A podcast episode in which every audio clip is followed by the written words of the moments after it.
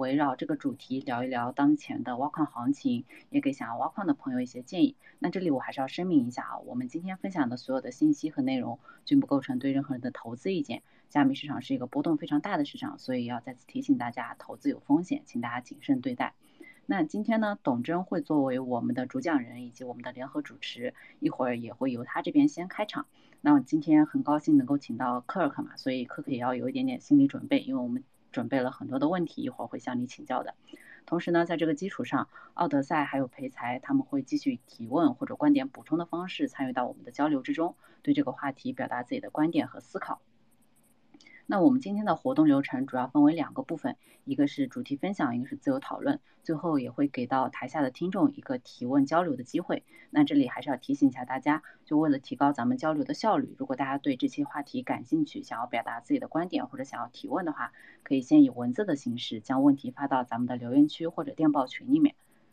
那时间差不多了，我们就正式开始。我们先请可可跟大家打个招呼，做个简单的自我介绍。呃，Hello，可以听见吗？呃，可以听见。啊，Hello，大家好，我我叫呃 Kirk，呃，中文名叫于坤，然后我是那个一六年进入的币圈，然后进入币圈的话就一直在那个比特大陆那边从事呃矿机的销售业务，然后是在这个二零二零年的时候加入到比特小路 b 特 Deer 这边，然后现在也是负责销售业务这块。好，谢谢可可。那我们就把话筒给到今天的主讲人董真。呃，好的，谢谢楠楠。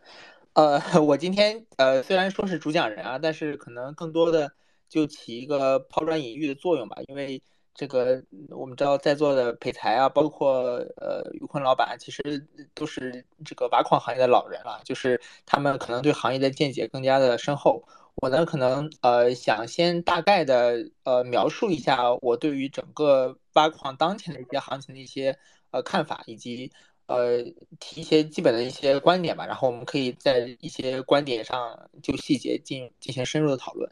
然后首先我们今天的主题是现在是否依旧适合挖投资挖矿？我觉得如果呃。呃，最简单的可能我们需现在需要一个一个答案啊，就是我我个人可能觉得现在整体来说，在大环境下挖矿是一个比较呃困难，而且呃一个比较难的一个时间点吧。就是首先我们都知道现在呃大概的熊市的环境啊，币价处在一个比较比较低的一个一个水平。呃，因为矿工其实非常在乎的是呃投资回报率或者叫我们叫回本天数。那现在整个挖矿的投资回报率和回本天数，呃，整体是在一个比较高的一个水平。啊，这个当然会取决于你的拿到的电费的成本啊。我我我指的这个平均水平可能是指呃全球或者是我们知道比较主流的市场这种平均的电费水平，大约可能在呃七美分左右。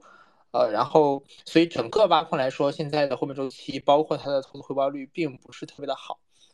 然后，如果以今天这种价格来看，很多机器可能甚至都要达到呃关系币价了，那那个时候的后面天数会更难看，可能甚至会看到一千天、两千天这样的一个一个水平。啊，我觉得这是是是第一个原因吧。然后第二个原因，其实还是受到了前年五幺九当时的那个呃国内政策清退的这个影响。很多挖矿的基础设施从国内开始外迁，呃，当时其实大批的矿工寻求呃去美国，然后有一些矿工去哈萨克或者是去东南亚东南亚的一些国家，啊，但是两年过去了，我们发现其实很多的矿场的建设，啊，包括这些地方的当地的政策、当地的基础设施。呃，矿场的建设其实比预期是要差很多的啊。我们也看到了，呃，很多的地方的矿场因为各种各样的原因出各种各样的问题和纠纷啊。其实，在矿场这一端，呃，我觉得是缺乏一个比较确定性的，呃，或者像之前国内那么稳定的这样的一个一个环境的。所以，对矿工来说，你缺乏稳定的可靠的矿场，对挖矿来说是面临着一个非常巨大的风险。然后第三点就是刚才我有提过，是关于呃成本端，就是矿工其实呃在熊在牛市的时候，其实倒不是特别关心自己的成本端，因为那个时候电费占比很低，收益很好，你可能更关心的是机器有没有买贵啊。但是在这种情况下，其实矿工的收益跟电费呃之间的挂钩是非常的明显的。呃，以前国内的话，我我们知道中国其实有很便宜的这种大量的可扩展性的呃这种电力的这种资源。但是现在呃机器出海之后，有一些地方的，比如说一些电力看起来很便宜的，但是基础设施比较差的一些小国家，比如说我们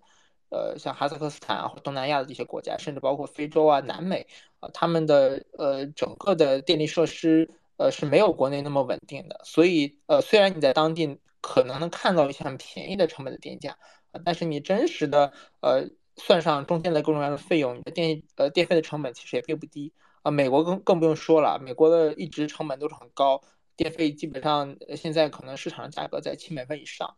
然后又面临着高额的，也是国内大概七倍以上的这样一个建设成本，所以整个海外运运行的这个。呃，运营挖矿的这个成本是非常非常高的啊，这个也比之前要高很多。然后，呃，在当前的这种币价环境下，呃，配合这种高的成本，矿工其实呃现金流都会产生各种各样的问题，更不用说呃抵御风险啊，或者是呃做一些储备的工作。然后最后一点的话，可能是关于现在整个的呃矿机的构成吧，就是现在其实比特大陆呃。或者神马这种新型矿机的这种厂商，他们关于自己产能扩增能力是非常强的，呃，跟这个跟前几年有很大的区别。那那个时候你其实可以抓到币价上涨跟矿机产能上涨之间的预期差，呃，在那个时候获得一些比较好的一些机会。但是现在我们知道，比特大陆已经成了一个非常大的体量的这样的一个。还有生产商，就是矿工的上游，一个是矿场，一个是矿机厂商。那矿机厂商其实在这个行业获得了更强的垄断地位，以及更强的关于产能的控制的能力。所以这个时候矿工，呃，比较难在这个时候，呃，能够占到一些便宜。那我们知道啊，历史上过去几次比较好的机会，其实是出现在厂商、厂家比较困难的时候。但是现在大陆。我我们知道手上有大量的现金，有很好的资源，有很强的扩能产能的能力，呃，所以现在这种情况下，你想去呃赚厂商的便宜，take advantage of 厂商的一些问题的话，呃，可能会比原来要困难的许多。然后，所以我们对难度预期的这块也并没有以前的呃那么乐观了。就是厂商有的时候会跟你说啊，难度是平缓的，我们卖的机器的数量是克制的。啊，但是真实出现的结果就是每一次难度的增长啊，都比厂商所说的这个难度增长的预期要更强啊。同时，现在我们还面临着大量的这种呃矿机呃关机或者是没有开在仓库的这种情况，包括在厂家的仓库，所以未来难度预期这个事儿也处在一个比较呃比较不是乐观的一个状态。所以，综上所述，我觉得现在可能整个大环境，尤其是今天 币价又比较比较低啊，跌了一波，因为银行的这个 FUD，呃，所以我觉得可能现在整个对于挖矿、对于矿工来说是一个比较难的这样的一个时间段。对，不知道呃呃，其他的几位嘉宾有没有呃一些观点，我们可以来交流一下。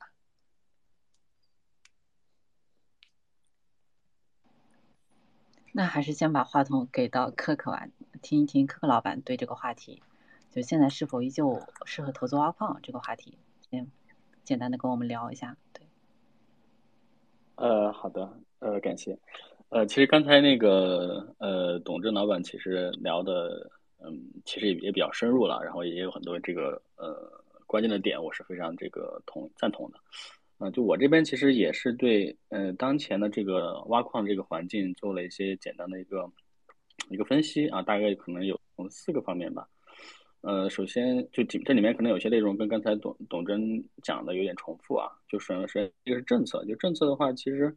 呃，现在这个整个比特币挖矿的话，当前的布局呃，应该是主要以北美、还有这个欧洲、还有俄罗斯、非洲啊，可能包包括刚才提到的这个东南亚啊，可能也有一些。然后每个地方的政策呢，其实也不太一样。然后。呃，我个人个人觉得，就是目前可能政策呃环境相对稳定的，呃，主要是在这个北美，北美的话，那肯定就以以美国呃为主吧，然后旁边的这个加拿大可能也有一些，然后还有就是欧洲啊，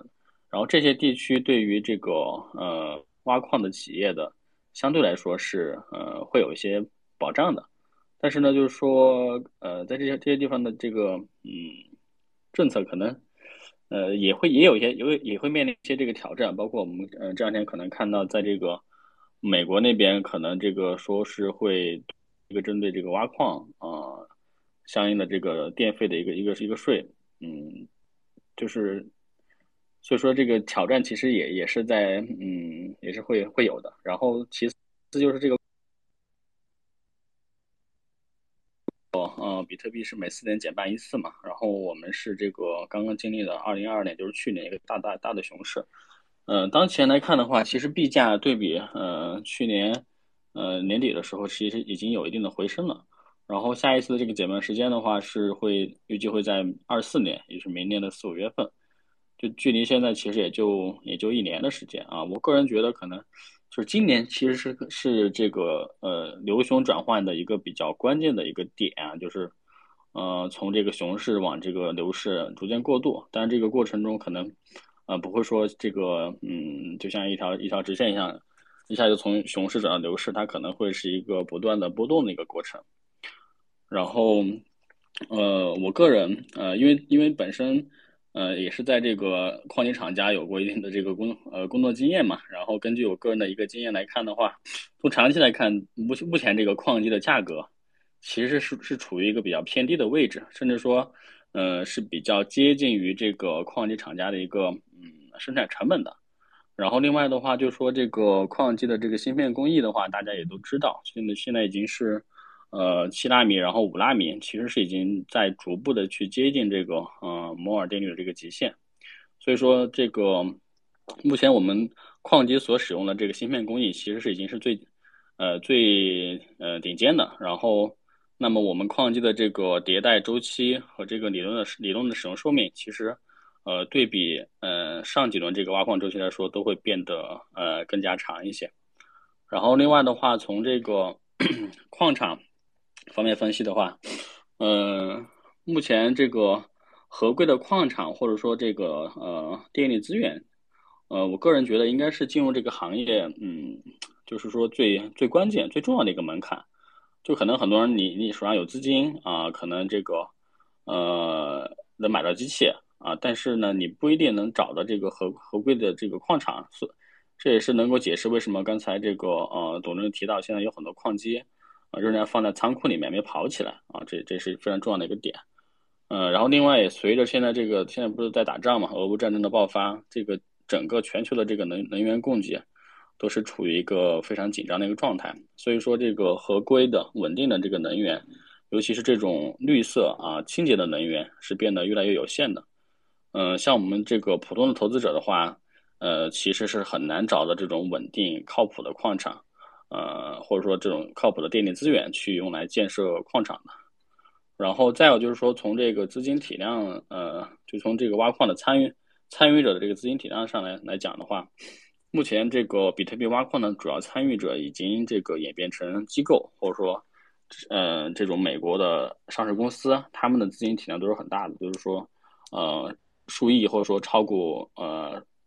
数十亿美金。然后这些公司呢，他们就对比这种普通的这个呃参与者来讲，他们是会有具有一个规模化的优势，尤其是在这个矿场的这个建设管理、矿机的运维。还有就是说，这个呃金融呃的这个风险对冲方面，都会比普通投资者更有优势。然后这种优势呢，是会在这个长期的挖矿周期呢当中，跟这个普通投资者拉开一个嗯拉开这个收益的差距。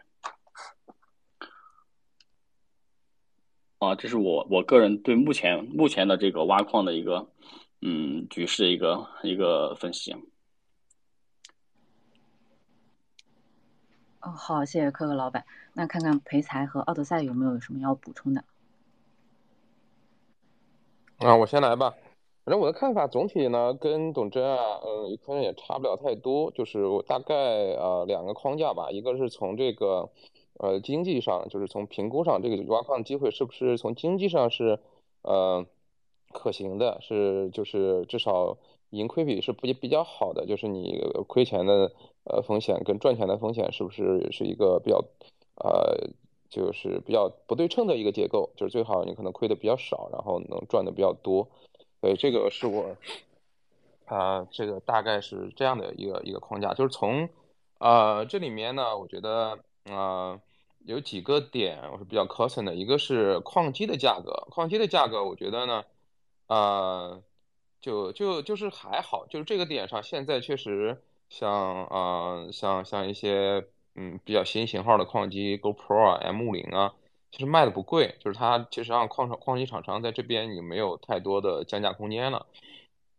然后，但是在如果币价涨的话，那个它的这个呃呃，可能矿机价格还是会有一定程度的涨幅的，这个我觉得还好。那第二个就是难，第二个就是这个难度上，难度上我觉得，呃，这块呢是我们觉得就是啊，我认为就是这块风险比较高的一个很大的一个一个点，就是这块儿啊带来的这个影响可能。会会会比较大，因为明年到明年差不多三月份，比特币就减半了，然后还有很多没有上架的矿机，那那这两个因素加在一起，就我我认为它会让比特币的价格可能啊不是，就是整个呃比特币挖矿的难度可能就相当于在现在的基础上能涨一个两点五甚至两点六倍，那这个我觉得是对收益的影响会非常大，对，然后。而且这个如果币价不涨的话，那那那那你就啊会比较难受了。嗯，第三个就是这个挖矿的成本上，就是这种电费上，我也觉得美国就是现在这种合规的挖矿的成本也比较高。就是其实上全球的能源价格理论上不应该这么高的，但是现在矿工的这个挖矿成本还要七美分、七点五美分，那这这样的一个价格，我觉得还是太高了。就是这个可能你你现在着急来挖矿。有可能还是会啊，会会会，长期来看是不划算的。对，嗯，还有一个是这个 BTC 的价格，BTC 价格我觉得还好，就是目前它的价格算比较低的。然后，而且我觉得这个根据 BTC 最最最近的一些啊生态上的进展啊，那么我觉得这个还是信心是是比较好的。对，所以就是觉得反正。如果除非你有特别便宜的店，否则的话，啊，否则的话，现在挖矿可能还不如持币，可能呃，或者买币更好一点。对，然后，对，而且从从实操的层面，从实操的层面，我也觉得现在 靠谱的这种，呃，就是又便宜又稳定的矿场，确实是还还还比较稀缺。这个，因为比大陆不是比大陆，就是那个呃，中国大陆呃进了这个。这个挖矿之后，那么导致呢，其实啊，全球的矿场资源是不够的。那么，呃，虽然现在可能在美国、俄罗斯还有什么东南亚也建了一些场地出来，但是这些场地的建设呢，有反正跟原来的这个呃取代的那些矿场相比呢，我觉得第一个呢，就是数量上也也没有也没有完全的达到很多。然后第二个呢，就是。普遍的电费成本也还比较比较比较高，就是美国可能最近还好一点，美国美国的一些矿场的成本可能三美分左右，我觉得这个可能还是一个呃还还还不错，但是啊但是对矿工来讲，这个托管价还有七美分，还是有点太太高了，对，而且所以而且这里面啊可能也不是很好找，就是你真的去可能有有很多机器。呃，还有很多机器没上架，那么基本上就是现在这个七美分左右这个电，那么很多矿场还是蛮负荷的。那这个时候，我觉得如果你买了矿矿机，可能找找到这种靠谱的场地也不是那么容易。对，所以总总体来讲呢，我大概是这样的一个看法。我觉得啊，不着急的话，可以可以可以可以先等等。而且我觉得这这现在这两天币价又跌了百分之二十，就是呃更更适合买币。嗯，对，大概我是这样的一个看法。对。好，谢谢裴才。那我看到陆陆续有很多新的朋友进来，我简单再给大家呃科普一下我们这期活动的背景。那每周五呢，就是奥德赛、裴才还有董真都会在这里跟大家一起探讨一下币圈投资的底层逻辑。那今天因为时差嘉宾时差的关系，所以我们把它改到了下午的两点钟。那除了奥德赛、裴才还有董真之外呢，因为这期的话题的特殊性，我们还特别邀请到了一位好朋友，来自比特小路的克克。我们今天的主题是现在是否依旧适合挖矿？那会围绕这个话题呢聊一聊当前的挖矿行情，也给现在想要挖矿的朋友一些建议。所以呃，如果一会儿大家对这个话题感兴趣的话，呃，可以也可以到自由讨论的部分加入到我们今天的分享之中。那下面，嗯，可以把话筒回归到我们几位的主讲人，看一看大家对这样的一个话题，呃，当前是否，呃，当前是否适合投资挖矿，包括一些当前的行情分析，呃，有什么想要交流，或者嘉宾之间有什么想要提问的，都可以一起来聊一聊。啊，我我我来提几个问题吧，那个就是，嗯。第一个是，就是整个挖矿这个链条的这个垄断环节有哪些？刚才刚才董总聊了一下，说说到矿机厂商，呃，我会想，就是即使是垄断，这边也有强弱，也有不同环节的区别。比如说台积电会不会跟垄断呢？呃，或者是还是说比特币本身也是一个垄断的一个一个环节，就利润这种，比如说都归到持币人手上呢？呃。所以，所以我第一个想扔出的是这个问题。这这个垄断环节，它可能会可能延伸的可能会超出加，比如说刚才说台积电，呃，就是大家是怎么样看这个垄断环节的？嗯。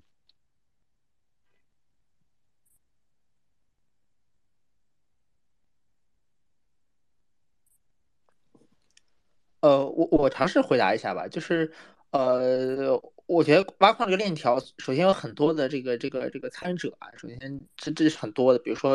我觉得比特币其实算啊，就大家其实一直在呃做比特币。但是我觉得比特币它有一点像，我觉得这点跟以太坊很像。它你如果把比特币看作一家公司的话，矿工有可能是它的上游，就是给他提供服务的，因为矿工需要给他提供网络安全。但对于矿工这个大的这个生态来说呢，它又有一些上下游，比如说。最上面的可能有一些，呃，比如说像你说台积电啊，我觉得是其中的一环吧，还有很多的原材料的生产供应链啊，就是传统的芯片的这个供应链，然后呃，再就是矿机厂商，矿机厂商负责芯片的制造，然后矿机的销售，然后以及一部分矿机的生产吧。然后我觉得这里面目前就是从现在看来啊，最大的垄断的一个来源，我我个人认为啊，矿机厂商是很强的，因为呃。可能就几家吧，尤其是现在可能就主要就是两家了，垄断了大部分矿机的新新增矿机的生产，这个每年的利润其实也是蛮厚的。然后他们垄断的方式其实是提供更新制成的矿机以及更好的产能。然后，呃，这点其实可以从整个矿机新增市场以及全球算力呃构成的这个变化来看出来，就是。呃，现在市场大部分可能都是比特大陆的机器，你看算力的构成也知道，呃，大部分应该就是比特大陆的机器，而且新的机，如果你矿旧的矿机厂商，你可以，呃，一些小的矿机厂商，你可以。呃，生产一些旧的制成的一些机器，但是新的这些制成的产能有点像台积电一样，就是你必须要有一个初始的芯片的投入，这个你到台积电那个下一个订单，你有一个最低的这个生产的这种呃金额，而且这个制程可能只有台积电或者三星能够提供，呃，所以这个时候小的厂商就很难参与，所以大的这个厂商他跟台积电有比较好的关系，良好的合作，他们对整个流程比较熟悉，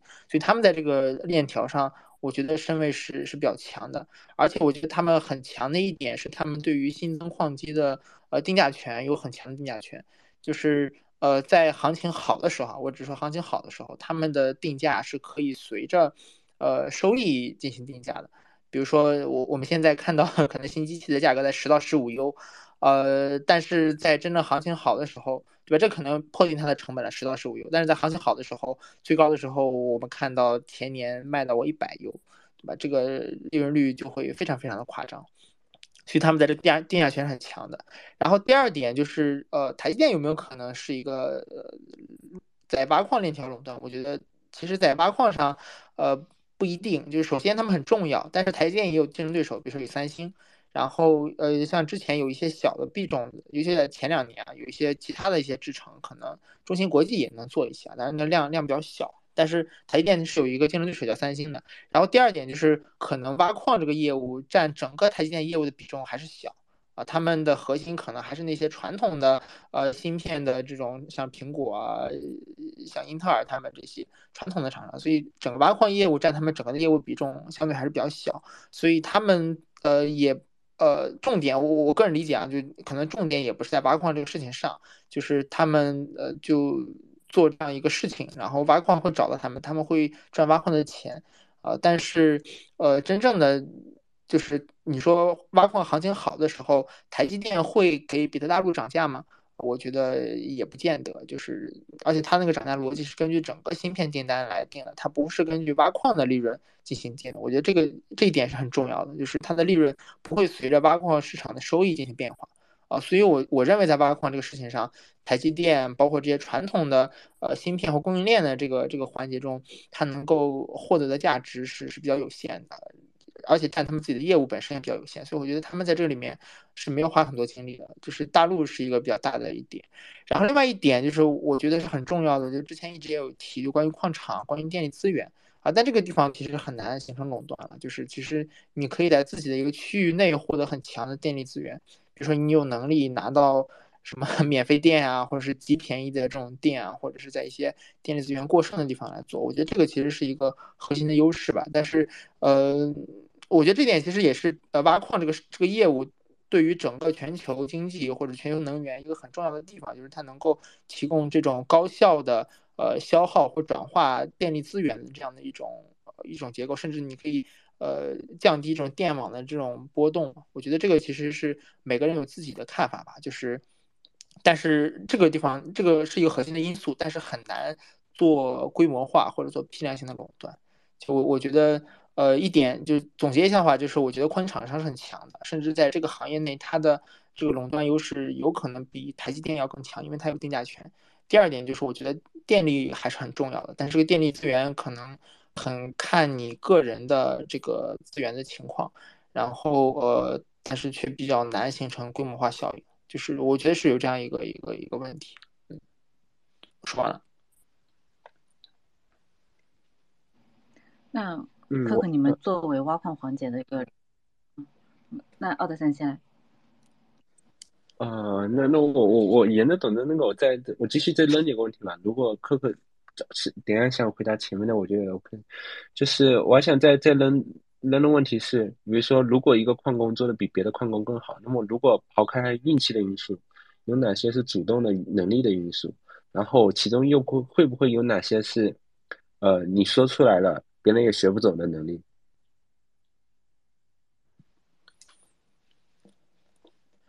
呃，我觉得最核心的啊，我觉得最核心的问题可能还是像我刚才说的电力资源，就是我就自己有一个电厂，对吧？我就能拿到一美分的电、两美分的电、三美分的电，就是 这个你是别的矿工可能没有办法获得的。我觉得这个其实是一个。这个核心的因素吧，对，因为矿机这块儿大家都知道怎么找比特大陆去买机器啊，这个其实已经非常简单了。挖比特币矿池怎么配置，这个竞争也非常的呃激烈了。其实利润我们也知道都很低，对吧？你去交易，对吧？交易所去中心化的、中心化的任你挑选。对，我觉得在这个环节上，可能呃呃矿场或者是电力资源，这个是一个核心的要素。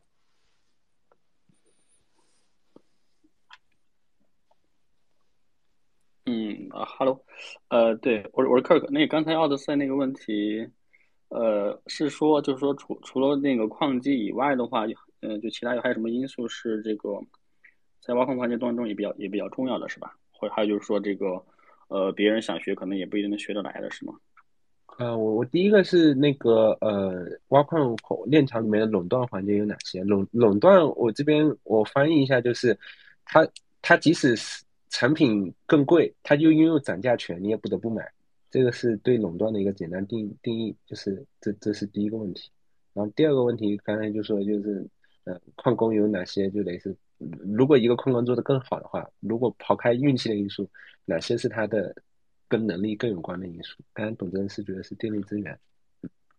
啊，好的啊，其实第一个问题，刚才董人其实呃讲的已经比较比较全面了啊。就是我，我就针对第二个问题，呃，做一些分享吧。就是，呃，因为这个，嗯，大家都知道，其实现在这个整个挖矿行业来讲的话，其实可能已经，嗯，经过了很多次变迁嘛。啊，那现在它可能已不是说是一个这种个人的行投资行为，那更多的是演变成一个这种呃机构啊，甚至说是一个呃上市公司，呃，去进行的一呃这样的一种商业行为。所以说，其实除其实主要除了这个啊矿机以外，其实。呃，那一就是会影响整个整个挖矿，呃，挖矿的产出，甚至说，呃，会会影响一个挖矿公司的这个，呃，经营呃，其实还其实我个人认为可能，嗯，还包括还还包括这些这些方面啊，就是其中一点可能就是这个，嗯，刚才董总提到这个，啊，好的一个电力资源嘛，那好的电力资源这个确实，确实是我个人觉得也算是一个，嗯，偏偏偏垄断的吧，就偏垄断的一个一个资源，就是那有些人那可能就是就是有这个好的电电电力资源。就是有好的这个可能这个政府关系什么的，他就是拿拿到这个电价，然后就是说，但是嗯，当你拿到这个电力资源以外呢，其实你在对于这整个矿场的一个从初期的一个矿场的设计啊建设，然后包括这个矿机矿机到矿场以后，这个你矿场的整个运维啊，其实这个也是很重要的。那我们可以看到，就像。像很多人他买了机器，那别人的机器可能在那跑个一两年，那这个机器都一直很稳，然后机器可能，呃，拿出来可能也就有点灰，吹吹灰，嗯，发现跟新的还是一样的。但是有些人可能他建的矿场呢，从初期的设计，它本身就不是那么的合理，从这个通风或者说，呃，这个嗯空气的潮湿度啊，或者像一些粉尘什么的，它从前期没有做到一些，呃，这种规避的话，其实对于矿机的这个，呃，损伤也是比较大的啊。还有就是说，你这个呃矿机的这个管理，包括你的呃在线率啊，就是说你的这个矿机如果说坏了，你的这个呃呃维修的这个效率啊，其实其实这些也是嗯也是很重要的。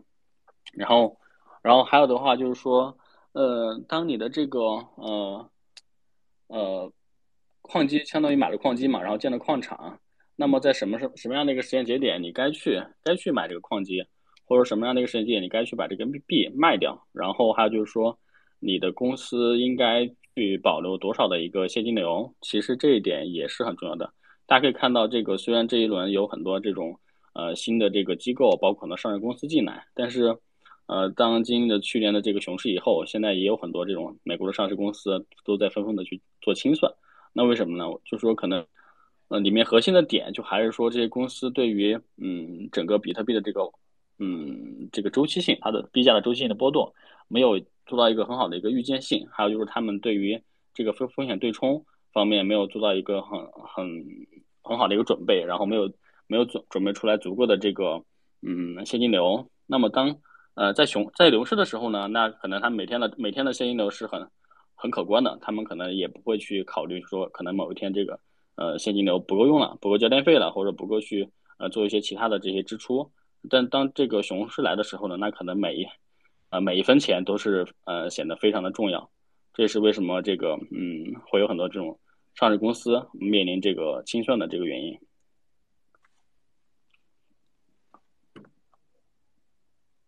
啊，我这边观点大概大概。我我正好想顺便问一下宇坤老板，就是大家其他人有有有想法也可以交流，就是顺着刚才讲的话，就比如说现提到了一些上市公司。对吧？上市公司，呃，我们知道啊，从二零二零年开始啊，有好多这种，尤其就其实就是从二零二零年开始，从那个 MSTR 开始，很多上市公司开始从美股的美国的资本市场上融资，然后大批量的这个买机器啊。我记得那个时候那个印象很深，我们内部在讨论的时候说，哎呀，可能完蛋了，这个这个他们开始从资本市场融这么多钱，几十亿、几个亿、几十亿的这样买机器，对吧？很贵很贵。我记得当时好像是。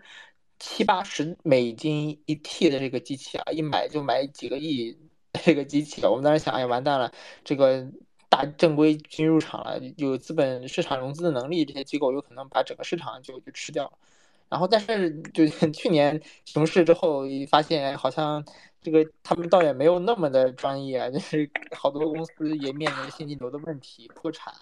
然后杠杆什么什么矿矿场的建设。这个不及预期啊，就是我我其实也也有这样的这个疑惑吧，现在开始有这样的疑惑，就是似乎呃这个资本金并不一定是这个行业非常重要的一点，就是这些大的机构进来，好像做的跟我们之前看的有一些小型的矿工做的好像也也没有什么特别大的区别，好像这个他们好像对整个矿矿机市场这个。这个呃也没有一个很好的、很专业的，或者说我们能看到能能变成一个很很大的一个巨头，他们也遇到各种各样的问题。就是我不知道可可你怎么看，就是现在美国的这些大的机构，他们的这些这些行为。哦，就是其实这个呃就是你你你，董事你刚才提到的那些美国那商业机构，他们这个 PR 入场的就其实就二零年的时候，其实那时候我我我还呃那时候我还在比大陆，其实我是我算是这个见证他们，其实从这个这个，因为因为那时候应该是刚刚经历嗯减半过后嘛，其实其实那时候国内的呃国内的矿工可能还没有怎么去去呃去买机器，然后那时候但是国海外就已经开始出现了有一些公司，嗯。然后他们就已经开始再去像你说的，可能几个亿美金的这样的去批量买机器啊，当然可能可能，但是它的回本周期应该也可能跟现在差不多，或者说比现在还要更长一点，当然可能也也差不多去到六六七百天吧。当时也是买这个 S 幺九，然后最开始的价，对，我记得是的，对对，最开始的价格还比较，应该说还不是不算是很很贵吧。然后他们一直一直一直买一直买，然后，但这这里面有一些可能。嗯，前期买的比较早的一些，呃，像那个 Realt 啊，他们他们买的比较早，然后就他们的可能就，就随着他们的进场呢，可能又吸的其他的一些华尔街或者像美国的一些上市公司进场，呃，然后这里面可能最后大家的命运就可能就可能不太一样的。其实我个人觉得，这可能也不怪他们，因为本身。呃，来讲的话，像我们在这个啊行业里面，现就即使现在还在的人，可能也也都已经，呃，经历过好几轮这样的这个嗯，甚至说像比特大陆，其实，呃，其实可能这个熟悉的人都知道，呃，比特大陆在这个，呃，就是呃，可能像一一八年的时候吧，一七一八年的时候，一八年那个熊市，其实也做过很多这个，呃，错误的这个这个决定。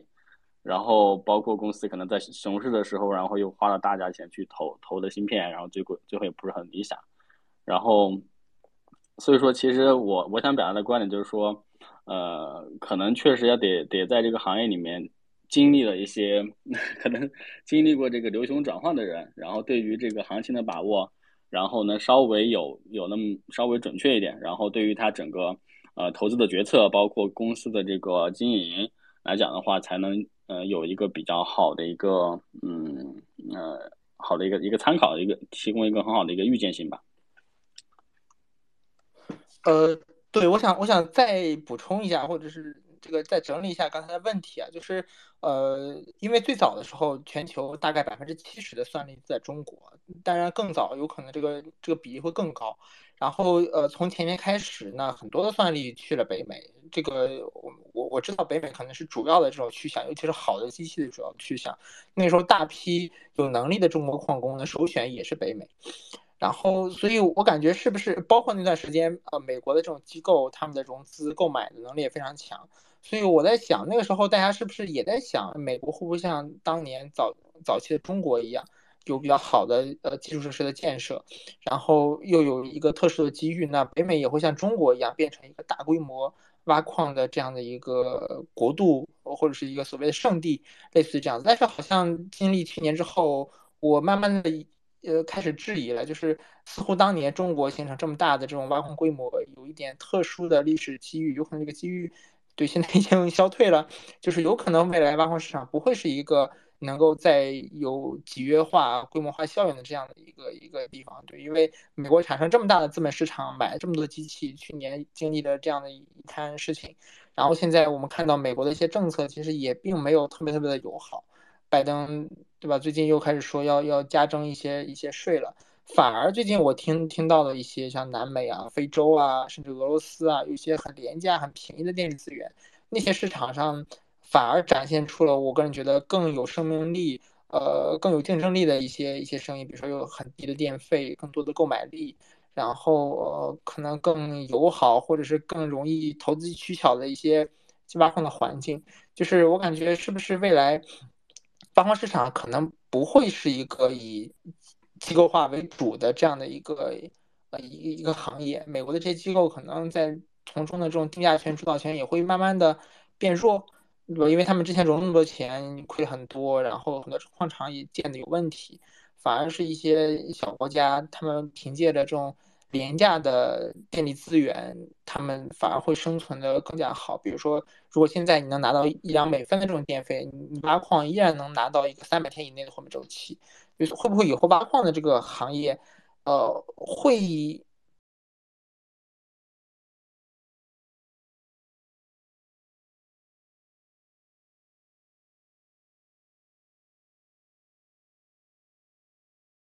这个点呃大家怎么看？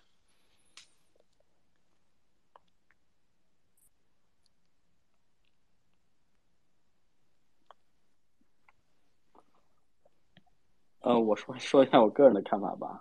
就是就是我觉得可能要从两个角度来考虑吧，就是呃第一个角度的话，像这从这个矿场能源的角度上讲的话，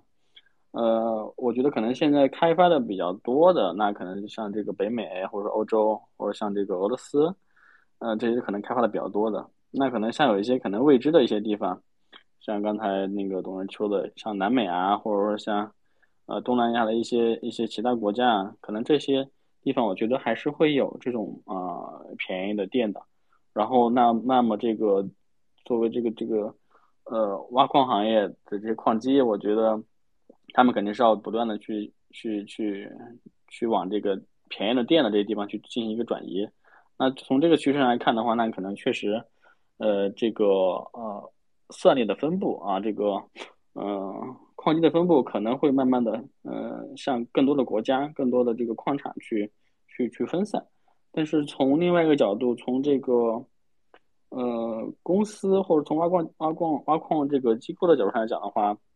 嗯，因为大家都知道这个马上又面临减半了嘛，就是说，嗯，从总的趋势来讲的话，这个比特币挖矿的利润应该是，呃，会逐渐逐渐的降低啊。肯定不会像这个呃前几轮挖矿周期一样那么的暴利。那随着这个挖矿呃这个利润的这个降低，那对于这个呃公司的这个经营，包括这个矿场矿机的这个管理的要求，呃就会变得呃更加的高。因为大家都知道，你肯定你规模化的去管理，规模化的去嗯去操作，你你会更更有优势嘛。这个矿机成本肯定是一样的，但就是说你你规模化的管理，那你。可能这个呃，同样的同样的这个人力，那你能管理的机器是不一样的嘛？你人力人力成本有会会下降。那就是说，还有就是你的矿场的建设，嗯，均摊下的这个肯定也不一样。所以说，从这个角角度上来讲的话，那嗯，为了去去应对这种挖矿利润的不断的下降，我觉得可能嗯，这个挖矿这个事情会逐渐的往会我我觉得我觉得是会会偏中心化，就是说。逐渐的往这种大机构，呃呃，大的上市公司的这种这种趋势上去发展。但是我我我我再追问两个问题啊，但是我觉得，呃，这个事儿有一点点不太一样的观点，在于如果开始大家开始追求这个管理能力，那是不是说明已经开始卷了？就这个行业已经开始卷，那反而这个有些地方它没有那么卷，而且像。呃，这样的地方利润会更高，会更有生气。就如果你进入卷这个这种情况，这个行业可能本身大家开始追求这种呃成本啊、效率啊什么的，就说明可能已经很成熟了。然后，但是有一些地方呢，它其实核心竞争力是很低的这种成本，比如说像美国，我们知道那个建设成本大概是国内的七到十倍嘛。那有一些，比如说俄罗斯或者是非洲一些国家，它的成本就是跟之前国内的建设成本一样。有一些很成熟的方案，你直接拿过去之后，你就是能够比较低的把它这个建设掉，对吧？你成本是人家的十分之一。我觉得这个好像是比在美国合规的或者是集约化的要要要更重要的一些一些一些指标。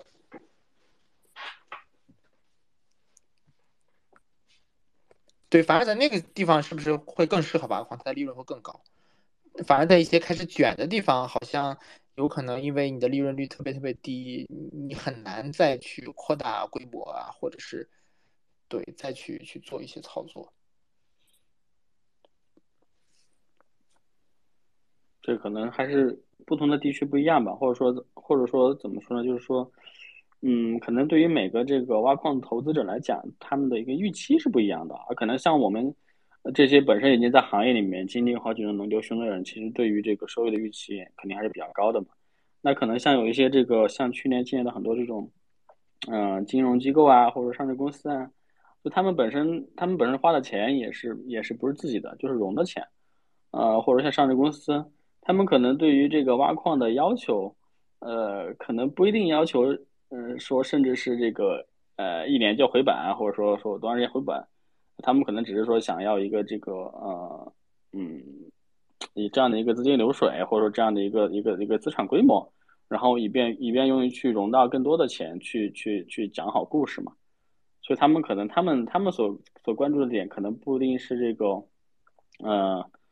短期这个挖矿的一个利润啊，可能所以说这个出发点可能不太一样。对，但是我觉得这样的话就 就很奇怪。当然，我我理解啊，就是我也知道一些，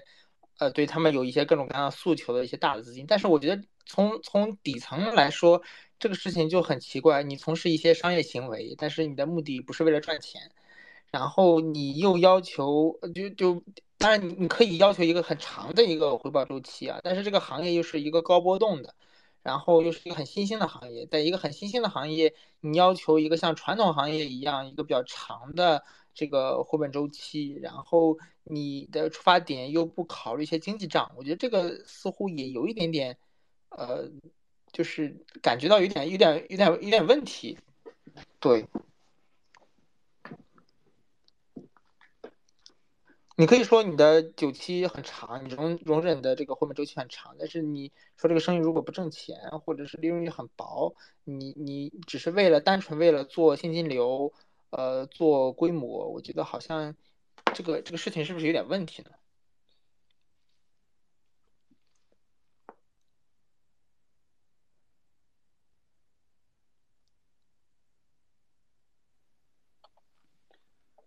董真，你这个问题是不是想让可可老板来回答？对对对，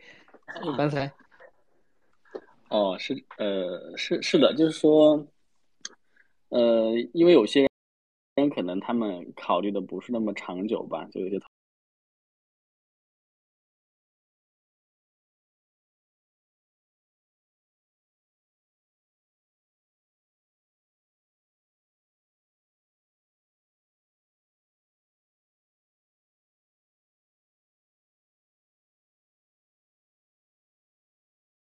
业那肯定是利润还是还是还是非常重要。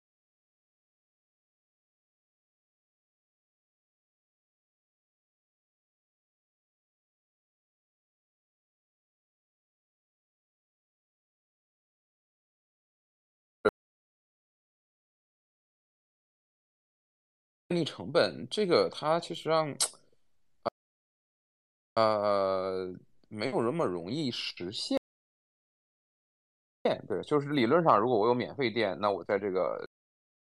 这个这个里面竞争里面一定是有优势的，对吧？但是挖矿行业大概至少我觉得也有个一个 G 瓦，甚至呃更多的，这我没有估算，我觉得大概现在整个行业需要的用电量应该是在 G 瓦这个级别吧，甚至更多，甚至是十 G 瓦这个级别。那你这个级别，第一个我觉得呃。分布式的就是这种呃呃成本特别低的电，那你的发电成本其实挺难去去控制的，因为就是如果说它的规模很小，那我可能比如说就就就就就放一个太阳能电板就行了，对吧？那你现在你想把这个这么多的电发出来，哪怕你的这个能源成本是是是是不要钱的，就让你是用水力发电，或者说你是用这个太阳能发电、风力发电。但是你的这个发电设备的投入就就就需要很大，因为整个这个发本身是一个呃很长周期的投入，所以它那个发电的那个设备都不便宜的。这种水电站的回本周期跟这种什么这种呃呃这种燃油发电机的这种回本周期都很长，所以你你很难呃又又要这么大的规模，就是你你呃你综合考虑之后，其实上你很难拿到一个就是天然的，就是说你你就呃呃呃。可以非常非常低的电价，那么有非常低的电价，很很有可能就是说这种用用这种已经有的这种发电的资源，就是你如果是新建的发电资源的话，就是你这个从一开始到自己建那个呃做从从发电侧开始投入的话，其实上就已经很大了。那如果你不能在这个角度投，那就没有免费免就是特别便宜的电，那基本上你都是呃这种这种电网的供电嘛，对吧？就是。呃，像我们以前之所以在四川能拿到那么大的、那么便宜的电费，是因为这种风水期，他们发电设备已经投好了，但是它的用电发的电又用不掉，那那这个时候你可能是能占一些便宜，能拿到一些这个便宜的电。所以，我我我也觉得未来的这种啊分布式的这样的就是呃发电，就是我觉得在很长时间可能不一定好实现，就是它一定要一定要比较要发电端的这个投资过剩了啊，那然后这个用电端又不够，那那确实是我觉得有可能是呃可以可以拿到一些接近免费或者是非常便宜的电，但这种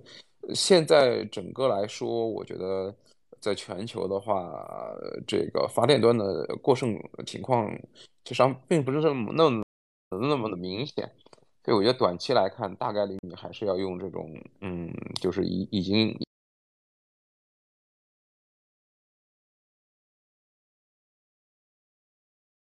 三美分左右，已经是呃比较优秀的了，对对，而且就是。觉得就算减半之后，整个呃，如果币价能够啊，比如说涨到个四五万美金，那么这个我觉得可能性还是很大的。那在这种这种情况下，那至少整个挖电的我整个挖矿的规模还还是不会有发生太大的变，就不会它不会萎缩，基本上还是能保持这样的一个规模。如果比如说币价呃上升到甚至上升的涨得比较多的话，十万美金甚至二十万美金的话，那有可能挖矿的规模还会进一步放大，对。所以说这样的话，就是短时间之内，我还是认为，就是就是从发电的规模来看，这种集中式的这种大规模的挖矿，应该还不会那么轻易的被这种呃小规模的去中心化的分布式的，就是因为我能源成本低的挖矿，呃所取代。我觉得短时间之内这个事情不会发生，长期的，比如说十年以后什么样的，我不知道。我觉得至少十年以内，我觉得可能这种规模化的挖矿可能还是整个。呃，整个市场的主力，对大家可能拼的电电电费成本可能也不会差太多，嗯，就是四三四美分这样子，可能是是一个比较合理的这样的一个一个一个一个成本，嗯嗯，这是我对这个啊，就挖矿嗯未来的一个就是呃就是它的整个市场分布的一个情况。对，关于垄断的话，呃。垄断的话，我觉得整个 BTC 生态里面最最核心的垄断可能还是在 BTC 上。然后，对，就是如果 BTC 的币价不涨的话，其实上我觉得其他人都没谈不上定价权，对吧？你你你 B 你那个就算是这种，比如说呃台积电，呃呃不说台积电在这个行业的的定价权，或者说是比达路的定价权，其实本质上并不是说这个他们有定价权，他们只是说。呃，有这个 BTC 的一个期权的定价权而已，就是我我我我我提供矿机，但是它这个前提是这个定价权是其实建立在那 BTC 短期内涨得很多，然后挖矿的难度没跟上啊，那在这样的一个情况之下，那么它可以获得一个呃临临时的定价权。我觉得它这种定价权可能还还不不是真实的定价权，对它它因为它是你你你是你你依赖的前提条件是 BTC 要涨嘛。对吧？那那说明真正的定价权确实在 BTC 上，但 BTC 又本质上是没有人能掌握定价权的。对，所以我说它，我觉得这个行业的可能还是，呃，至少挖矿这个行业是极度依赖 BTC 的价格的。那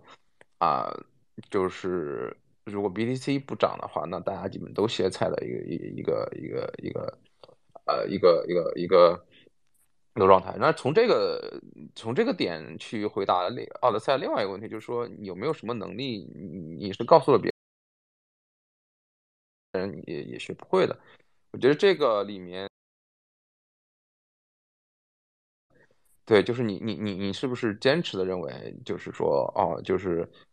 我我我我长期来看，就是比利时的价格会涨很多，而且涨的会会很快速的涨。会中间会出现一段难度跟不上，就是生产厂商的能力、生产能力都跟不上的这种情况。这种时候，那你的 BTC 这个挖矿是会获得一些呃超额收益的。其实上，我觉得就是 BTC 的矿机就是一个呃，就是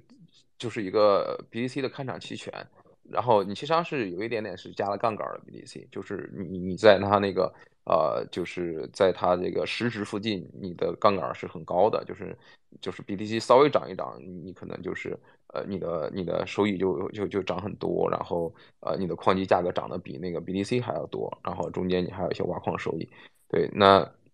所以说总体来讲，你有可能是能能跑赢 BTC 的，所以这个就是这种你你能够去预判这种呃 BTC 的长期价值，或者说你你你就相信 BTC 的长期价值本身可能就是一个。啊，就是一个比较难的，别人也不一定能看得学得会的，就是你告诉别人，别人也不一定学得会的这样。当然，那还有一个就是说，你你你你如果说啊，配合着你其他的，比如说你好的运维啊，你的一个比较廉价的电子资源啊，能保证你在这种市场行情很差的时候也不会死掉，这个你不会被破产，就就是类似于你的期权不会呃不会在不会到期。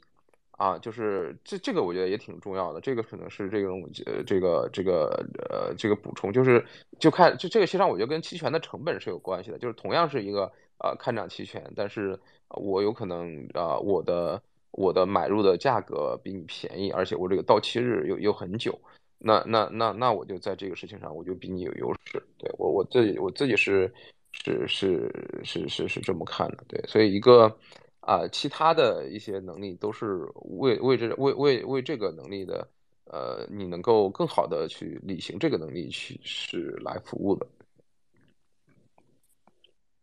呃，我我我想追问一下，就是呃，我我认可刚才所聊到的，就是呃，这边核心能力可以是对 BTC 的长期价格理解，同时矿机它本身是 BTC 的一个看涨期权。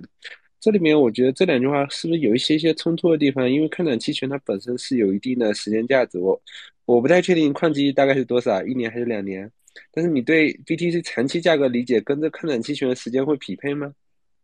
嗯，这是这是我的问题。嗯，它的它的呃理论上说，这个你只要矿机还能再挖矿，因为你的比如说我的矿机部署完之后。那么，那么这个我的看涨期权，它的它的对对矿机来讲呢，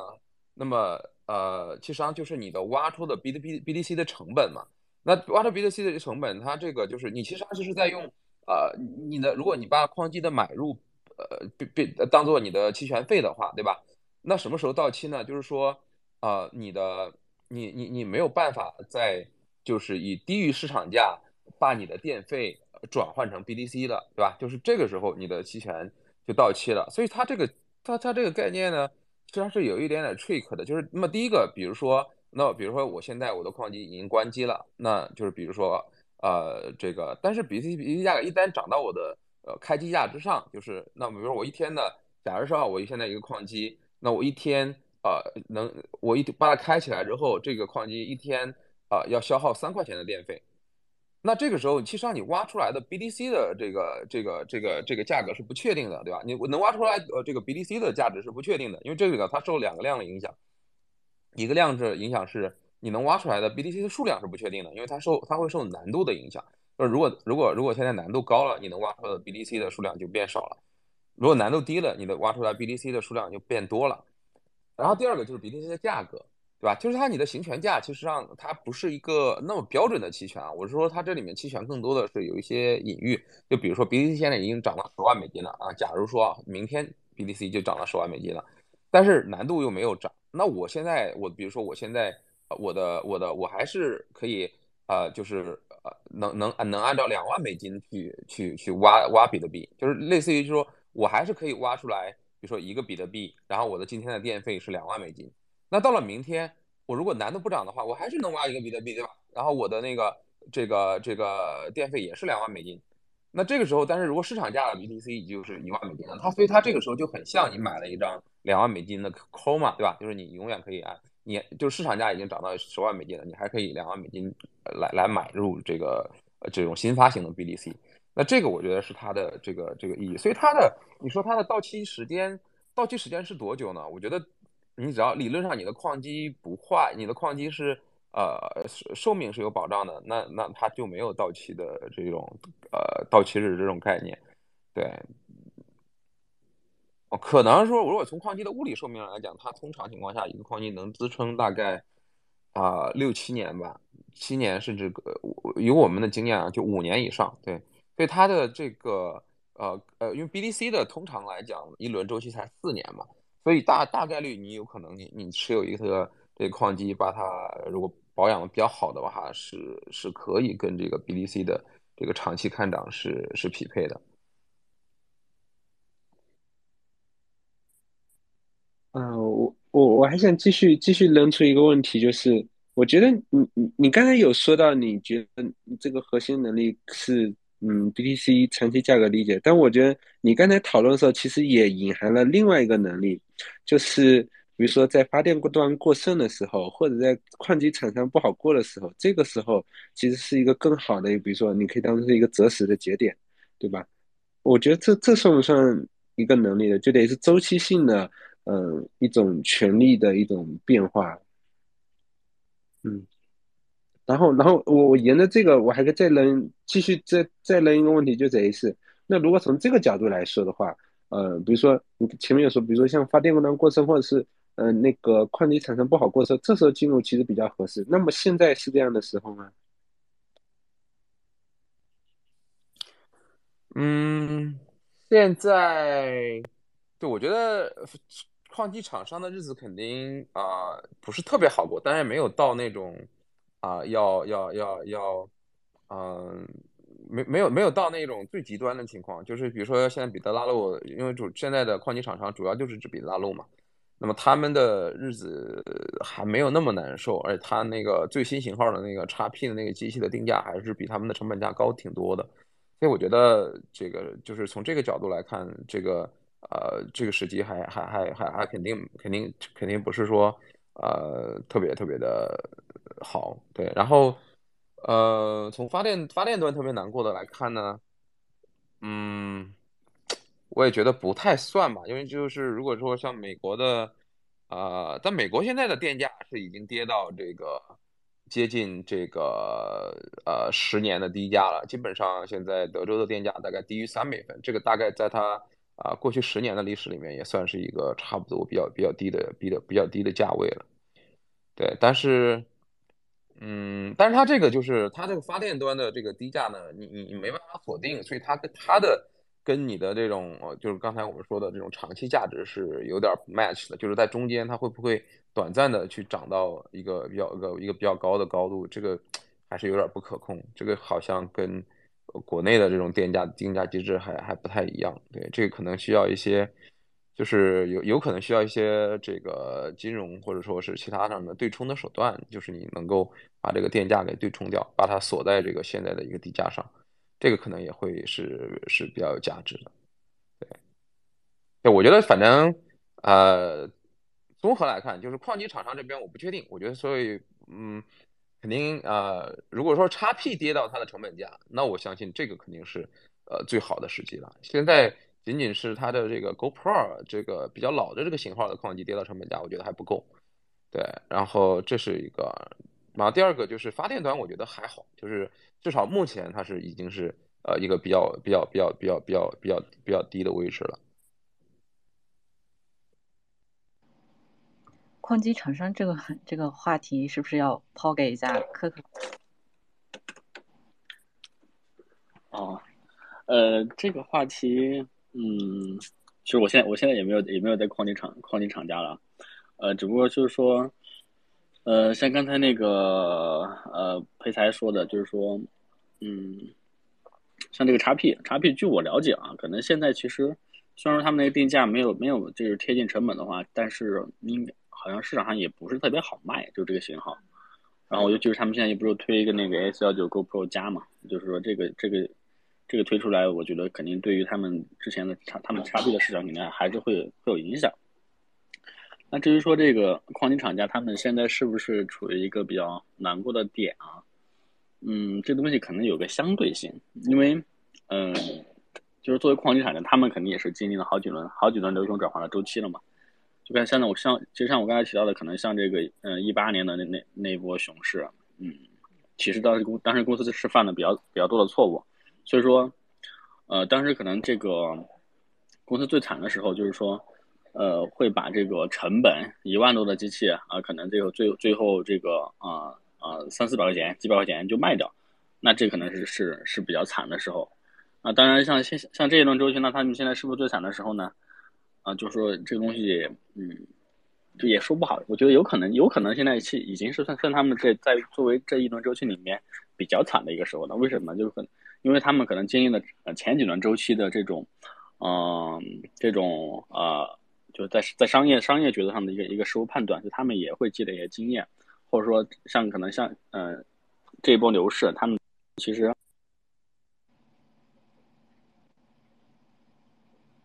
嗯这个。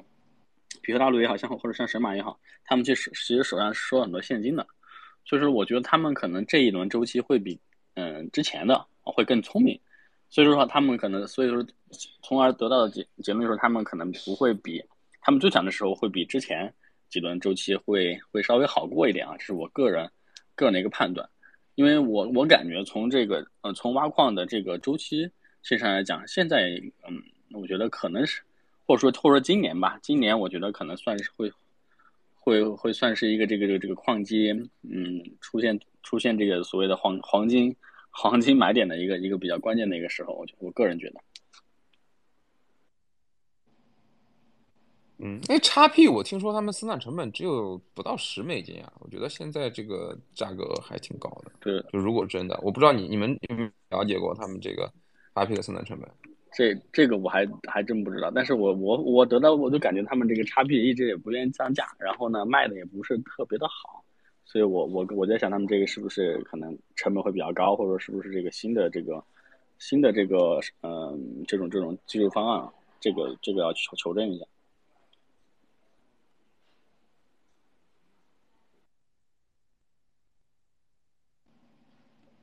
谢谢可可。那那我们今天主题其实是现在是否依旧适合投资挖矿嘛？然后，一开始的时候，其实几位嘉宾就已经从市场、矿机、矿场、能源、资金体量好几个维度来跟我们简单讲了一下。那我们聊到现在呢，就是其实呃也有群里面，包括我们电报群里面也有些朋友也会关注啊，就比如说现在还要想去挖矿的一些朋友，能不能请几位嘉宾给他们给到一些建议？那要不从董真你这边先开始。呃，我其实没有特别具体的建议了，一会儿可以听 Kirk 和佩台看能不能给到一些。我我觉得现在我个人给到的建议可能就是，呃，等待机会，就是看看会不会有一些比较确定性好的一些时间点来来。然后，如果你有一些很好的电力资源，我觉得可能这个是一些核心的优势吧。就是对，有可能除了等待机会之外，就是如果能找到一些比较便宜便宜的矿场。包括电力资源，包括建设成本，那我觉得这个时候是一个比较好的点。对，好，谢谢董真。嗯，裴才，我的看法是类似的。我觉得，呃，如果你没有这个不不能像呃小鹿他们这样有非常好的这个电力资源的话，那现在进来挖矿的这个还是有点不是那么的合适。对，我觉得可以在。可以最最多可以说，呃，做一些实验性的布局，就是了解一下，比如说我如果我要挖矿的话，那我矿机找谁买靠谱？然后这个我我矿机放到哪个矿场靠谱？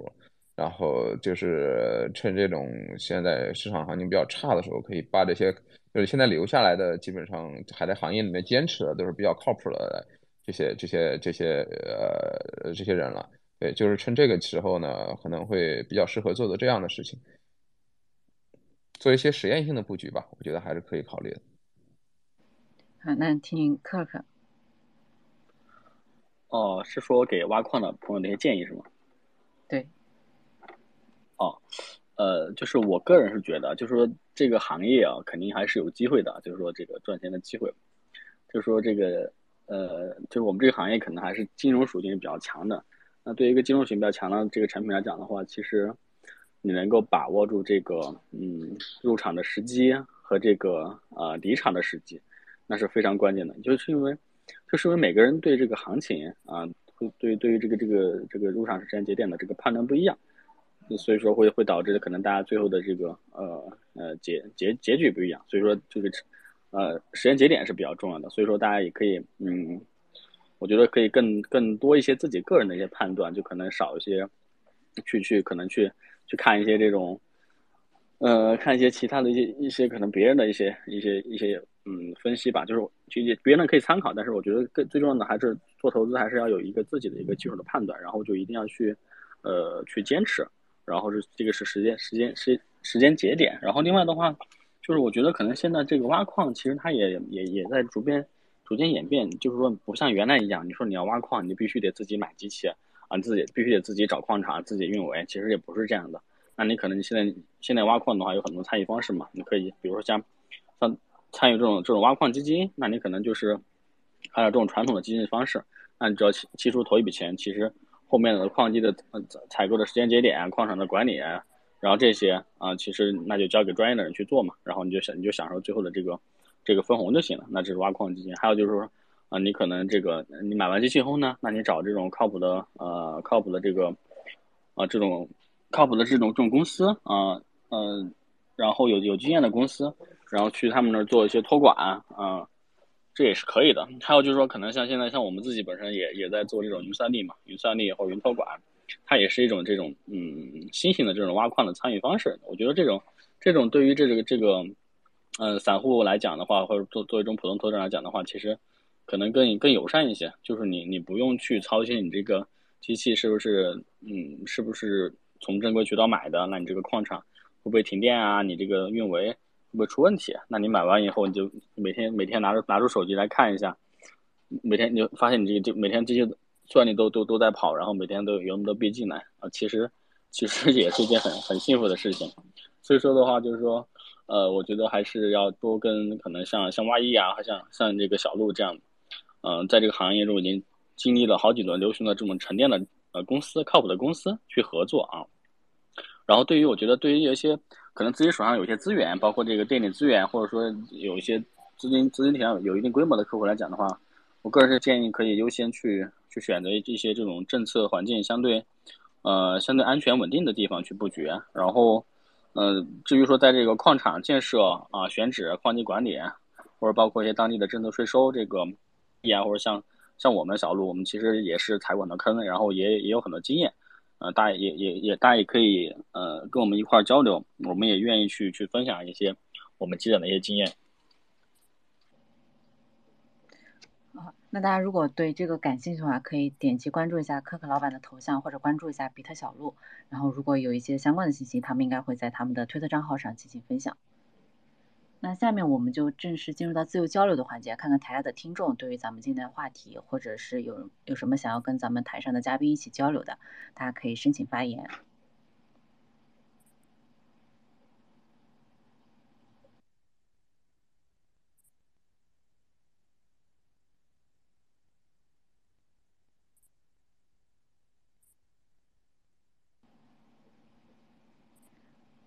看一下今天我们台下的听众有没有想要跟咱们台上的嘉宾一起交流，或者想要表达自己这个观点的。那我这里还是要补充一下，就我们今天分享的所有的信息，呃，均不构成对任何人的投资意见。就是加密市场还是一个波动非常大的市场，所以呃，投资就是这一块的话，大家还是尽量小心一点。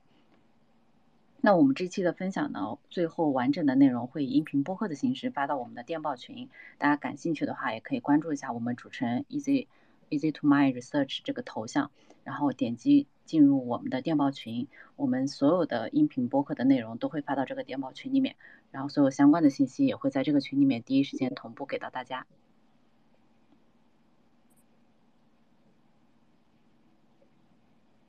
哦，有一位朋友他申请发言了，稍等一下。Hello，哦，你可以发言。Hello，我想问一下那个裴才老师。就是那个大盘跌跌到底了吗？还还会跌吗？嗯，这啊，这很难回答。我觉得短期的这个币价，呃，都是很难预测的，对吧？那呃，你前面最低跌到一万六，那你说就就就就这半年，那比特币本身跟大概一万六的那个时候相比，发生什么本质？的变化了吗？我觉得，我觉得好像也没有，对，就是是挺难说的，对我觉得，嗯，呃，短期的这种这种价格的预测本身就就就就是说它是很多情绪啊，这种更多的是。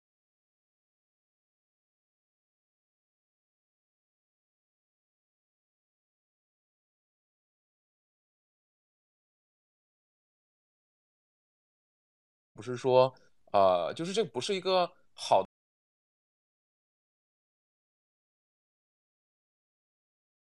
呃，一定一一就是它短期会不会跌？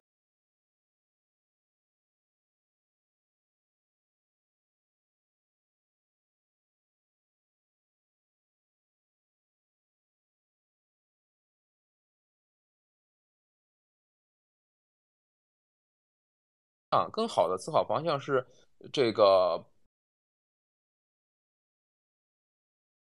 对，跌，最差情况下会到什么情况？那么最好情况下会会到会到什么情况？对，然后它这个比例是不是合适，对吧？就是这个，呃，就是如果说好的投资呢，就是说它这里面是有一个非对称性的，就是说啊，它可能差的时候可能会会会会会会会很差。那么好的时候可能能涨很多，那这个才是一个才是一种啊好的好的投资。对你拿它，并不是因为它啊它它它短期不会让你亏钱，而是因为它呃具有一个这个从长从长期啊，我说的这种长期大概就是在五到六年这样的一个维度上看，就是至少十年左右说这样的维度上看，那么它具有一个这个好的这个对称性，就是它。啊，如果十年以后它最差情况下，比如说 BDC 啊，可能会归零，但它最好情况下，有可能能涨到啊二十万美金，是一百万美金。那这个时候你的盈亏比就是就是就是就是可以的，就是它给你了一个大概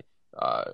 十倍甚至啊五十倍的盈亏比。那我觉得这样的机会实际上是是是呃是没有问题的，对。呃，去关关注这个短期的价格，它会不会跌百分之三十，跌百分之五十？我觉得这个没那么重要了，对吧？因为这个短期的，我不是说它，呃，我不，我我不愿意买一个更，比如说我我能呃一万六买，我干啥非要两万买啊？但是问题是，第一，这个东西很难，你做你你没有办法预测它是不是底部。对，第二个是它长期来看呢，也也也不重要，就是如果你去呃思考一个投资的时候，我觉得。啊，这不是一个很好的这个啊考虑方向。你可能短期你只要知道它可能是不是在这种啊很高估的情况下，就是这个从市场的情绪面上来看，呃，它呃整个市场不是那种非常狂热的时候啊，它有可能被高估的很厉害的时候就 OK 了，对吧？我觉得现在就明显啊，虽然它就是说有可能跌到一万六，但是我觉得就是从这个整个整个市场从去年到跌到现在。整个情绪面上已经是大家已经是很理性、很悲观了，所以这个时候，我觉得如果你又觉得它的长期价值，呃，赔率又很好，那你这个时候，呃，不管是持有还是买入，都都是啊，就是啊，用个俗话就是说，买不了吃亏，也买不了上当了。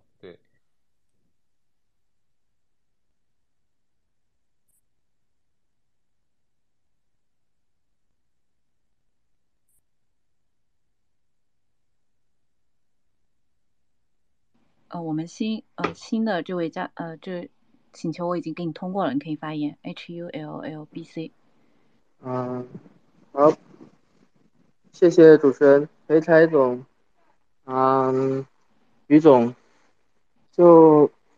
问一个实际的问题，我现在在那个加拿大那边谈了一个呃矿场的项目，打算呃参与。电价大概是四美分左右，嗯，规模很小，就是五兆瓦，就想问这个时机是比较适合的，呃，就刚才大家也讨论了，有有有有人说适合，有人说不适合，嗯嗯，我可能问一下裴台总吧，大概啊，这个时机是比较适合的入场的时机，还有问一下克克总，就是。呃，现在这个时期选择什么样的机型入驻比较好？另外第三个问题就是想问一下裴代总，如果说，嗯，就是担心回不了本的话，是不是还可以跟你们的这个，呃，云挖矿合作，把这个算力卖给你们？就如果我们运行了以后，嗯，发现有有困难的话，就这三个问题，谢谢。嗯哼，就我先来吧。那个于坤，呃，待会儿，呃，我我回答完，然后，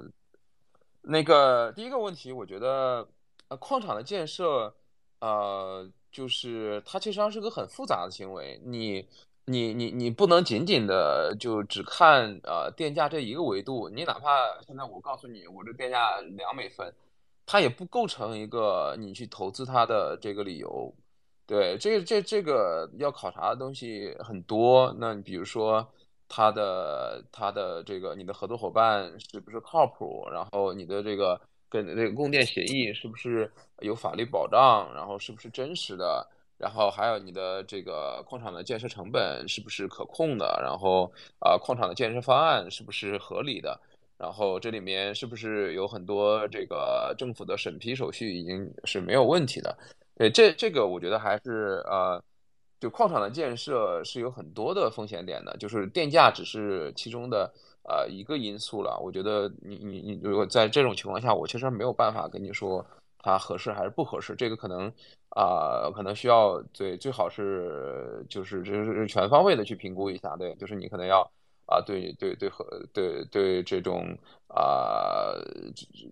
可能有个你把它列出来，可能有个十个风险点，你要逐一的去去排查。呃，对，光光看电价，我觉得其实上是，呃，四美分的电价，我觉得呃，如果是只是看电价，是其他都没有问题的话，那这个价格我觉得还还算合理吧，就不不是那么差。对，然后，呃，对这个问题，那第三个问题，我我们自己是没有云算力的。这个呃，就是平台的这个可能也要我我不知道云于坤他们有没有，我们自己是是是是不做云算力的业务的，对。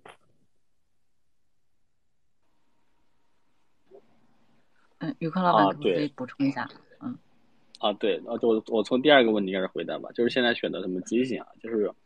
我觉得选机型的话，其实呃，你肯定还是要选择现在来讲就是比较流行主流的机型嘛。就像这个嗯蚂蚁的这个 A S 幺九，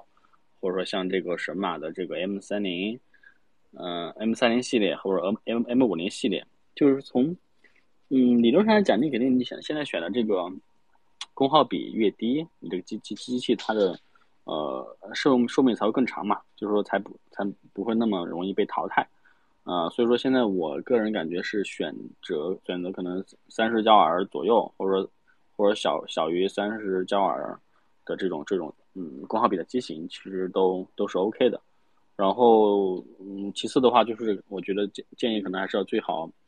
呃呃选择这个嗯大厂的这种这种机器吧。这机这种机器的，你买的话呃后期你这个机器在这个维修呃这个呃售后方面才能跟得上，不然到时候你买了买完以后买买一些可能一些其他的呃嗯小小厂家的可能售后。方面不一定不一定能跟得上。然后至于说您说这个云算，就是这个这个呃矿场建起来以后，这个这个到时候挖矿收益不是那么理想，这个怎么办呢？就是说我们我们确实是有云算力，就我们的云算力呢，包括我可能卖我们自己的云算力，然后以及这个呃去找一些这种商家入驻的啊。但是我们这个是要求呃要求可能比较 严，就你这个机器得得在在我们自己的矿场去去去放的，可能在在您那边矿场放的话。呃，就可能不太好，不太好操作，因为这个东西到时候，呃，机器的机器的机器到底到底在有没有在跑，这东西不太可控。然后我个人是建议，就是说，如果说您有这方面的考虑，其实也可以去借用借用一些这种，啊，金融的手段啊，可能去去去做一些这种嗯期权的对冲，然后能够去对冲掉一些这个币价下行所带来的这个呃是这种风险，或者说你提前去。去，我觉得呃，准备一些这个现金流，就当这个币价下跌的时候呢，你手上仍然仍然会有一些现金能够去去交电费，就是说你不会不至于说被迫的去啊卖掉你可能呃挖矿挖出的币，在一个非常非常低的点啊，这是这是我个人的一点建议。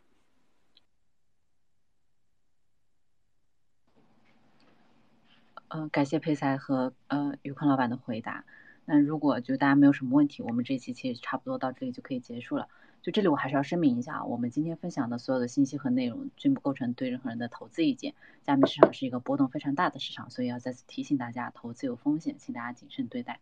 特别感谢我们今天所有的来宾，大家可以的话也可以点击关注一下我们几位发言人的推特，啊，董真、裴才、奥德赛，还有来自比特小路的克克。那哦，每周五呢，我们都会在这里跟大家一起探讨一下币圈投资的底层逻辑。除了奥德赛、裴才、董真三位作为常驻嘉宾之外呢，每周我们也会根据讨论的话题，适当的邀请一些跟话题相关度比较高的嘉宾。所以大家关呃对币圈投资的底层逻辑这个话题感兴趣的话，可以关注一下我们一呃 e to m research 这个账号，然后。大家可以看一下我们推特 Space 的上方，这里有我们往期的文章合集、推特链接，还有音频播客。然后这一期的内容呢，完整版本的音频播客我们也会发到我们的推特 Space 账号上。然后大家也可以通过电报这里的电报链接加入我们的电报交流群。那如果没有其他的问题的话，我们这一期就到这里结束了。感谢大家这一期的倾听与陪伴，我们下周再见，拜拜。